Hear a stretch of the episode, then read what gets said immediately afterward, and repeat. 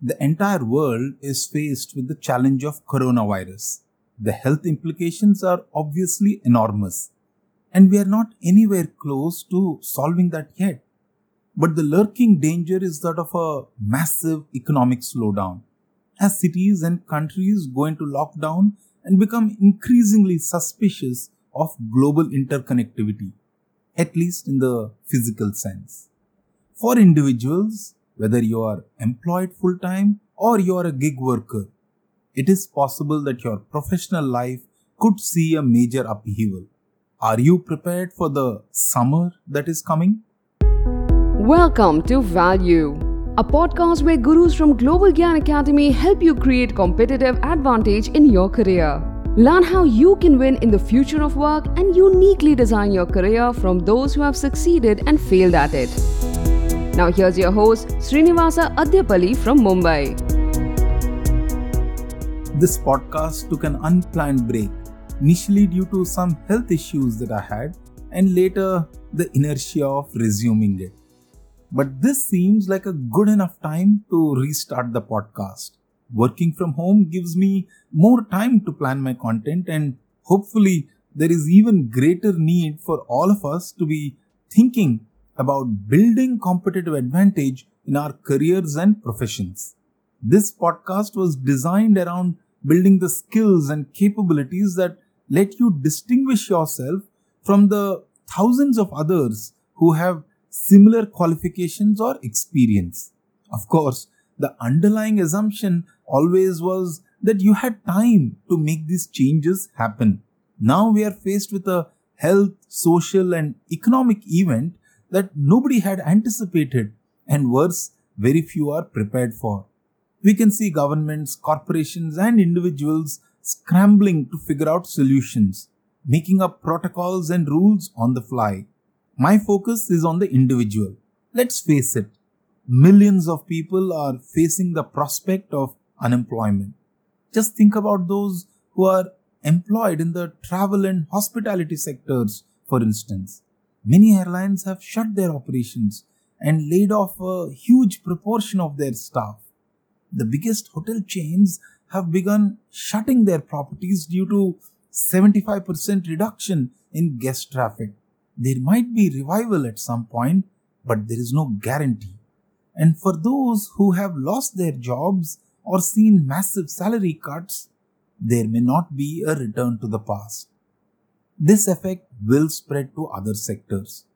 Companies will use this as an opportunity to review their operations and cost structures.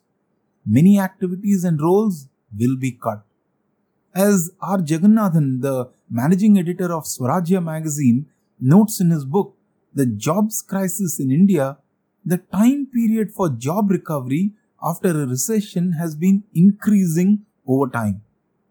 In 1991, it took 15 months for the pre recession level of employment to be restored. In 2008, it took three and a half years.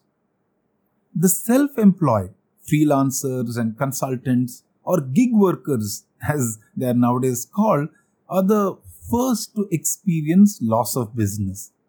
Many people I know have had their projects deferred or even cancelled.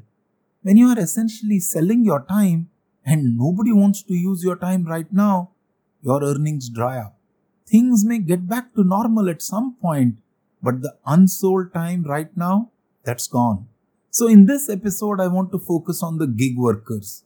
What can you do to reduce your earnings disruption right now? By the way, if you are employed full time, you probably have some luxury of time, but that's all you might have your notice period. So, this is a good time to get ahead of the curve and work on these things so that you don't have to be forced into it. Also, I realize as I'm saying this that this is probably coming off as very pessimistic and gloomy, but I believe in the saying hope for the best and prepare for the worst. I will be borrowing some ideas from a wonderful post by Dan Schawbel on LinkedIn how hourly workers can make a living during the corona crisis. I suggest that if you are already facing a crisis, you should read that article in greater detail. The link is provided in the show notes.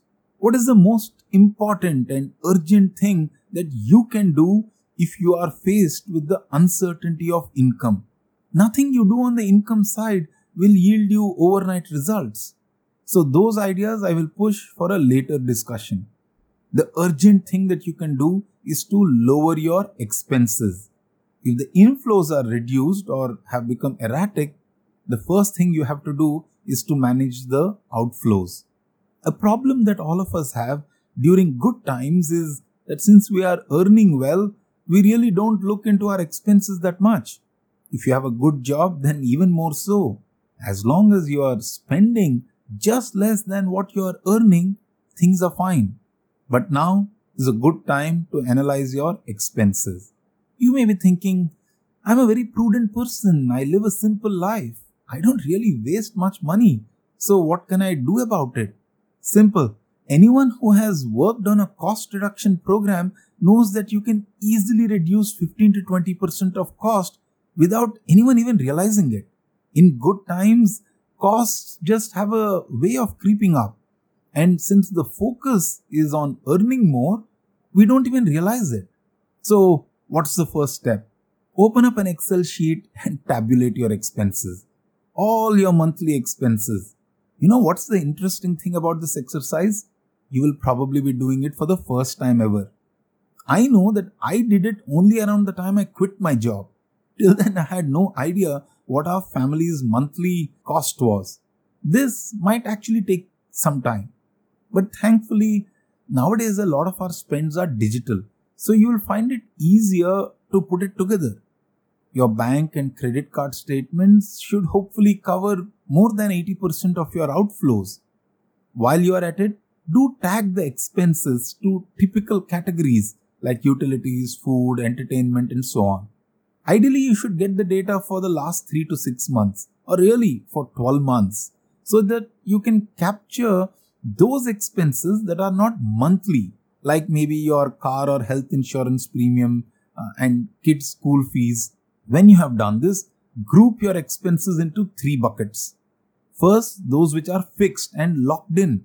You have very little control over them, at least in the short term. These could be your home loan EMI or mortgage payment or the fees for your kid's school. The second group should be essential expenses that you could control somewhat. These could be your food and grocery spends, your utility bills, your housemaid salary, and so on. Finally, you would have lifestyle and discretionary expenses like eating out, new clothes or gadgets, and vacations. Remember, each of us may put different items in these groups. Whatever works for you is fine. The typical knee jerk reaction to any crisis is to go after the third category. It's like corporates will always cut travel and training spends whenever they have a budget problem. The issue is that these cuts don't last long and are a temporary band aid. Similarly, you can cancel your vacation this year. While it will immediately give you some benefit, it will only make you feel bad about your situation. The real impact can be made if you go after the second group. If you can find ways to reduce your regular expenses without, mind you, without really affecting the quality of your life, then you can make improvements that can become permanent. Let me share a couple of examples. Our family of four has six mobile phone connections, all with data packs, a landline with its own data plan, and a 100 Mbps fiber broadband connection. That is 7 voice connections and 8 data connections for the 4 of us. That's a lot of redundancy and a lot of data. I never really gave much thought to these. Each bill, when it is presented to us, does not appear too big on its own. But when added up, we were spending about 6000 rupees every month for telecom just by making a few changes moving a couple of postpaid plans to prepaid and taking the data plan out of the landline because we haven't used it at all in the past year or more, small changes without really changing our experience, I can save at least 1000 rupees every month. Ah, what's 1000 rupees is the first reaction. Big deal. But that's a 17% cut in the communication spend. And we've just got started. A popular expense category that corporate cost consultants love is power. There's always a way of cutting your power bill by 20%. Maybe that's another 1000 rupees added to your monthly savings. Swiggy keeps reminding me that I should sign up to their super plan because it would have saved me 325 rupees last month. Money wasted. The point is that there's at least 10 to 20% savings to be achieved in major expense categories if you are ready to take a hard and creative look at it. When you have done this, you will feel good. And then, if you want to cut out that extravagant and unhealthy weekend dinner, you will be doing it in a positive spirit of being prudent than being desperate. And even if you don't have any immediate pressure, should you bother to work on that 2000 rupees per month saving now? Yes, it adds up to almost 25,000 every year, which is the minimum you should be investing in your family's health insurance. Today, you may be depending on your employer covering your medical expenses, but never rely on that to continue forever. Build your own history of health insurance now. I would love to hear your ideas and suggestions on how gig workers can cut down on expenses without sacrificing their life experiences. But that is just the first step. You can't deal with a crisis by only cutting costs. You have to work on increasing income, if not immediately, but soon enough. That is for the next episode. Till then, stay safe. Thanks for joining us on this episode of Value. Visit our website globalgyan.in and subscribe to the show so you'll never miss an episode. You can also download the Global Gyan app to get additional content, learning, and mentoring by the gurus at Global Gyan. Do tune in to our next episode.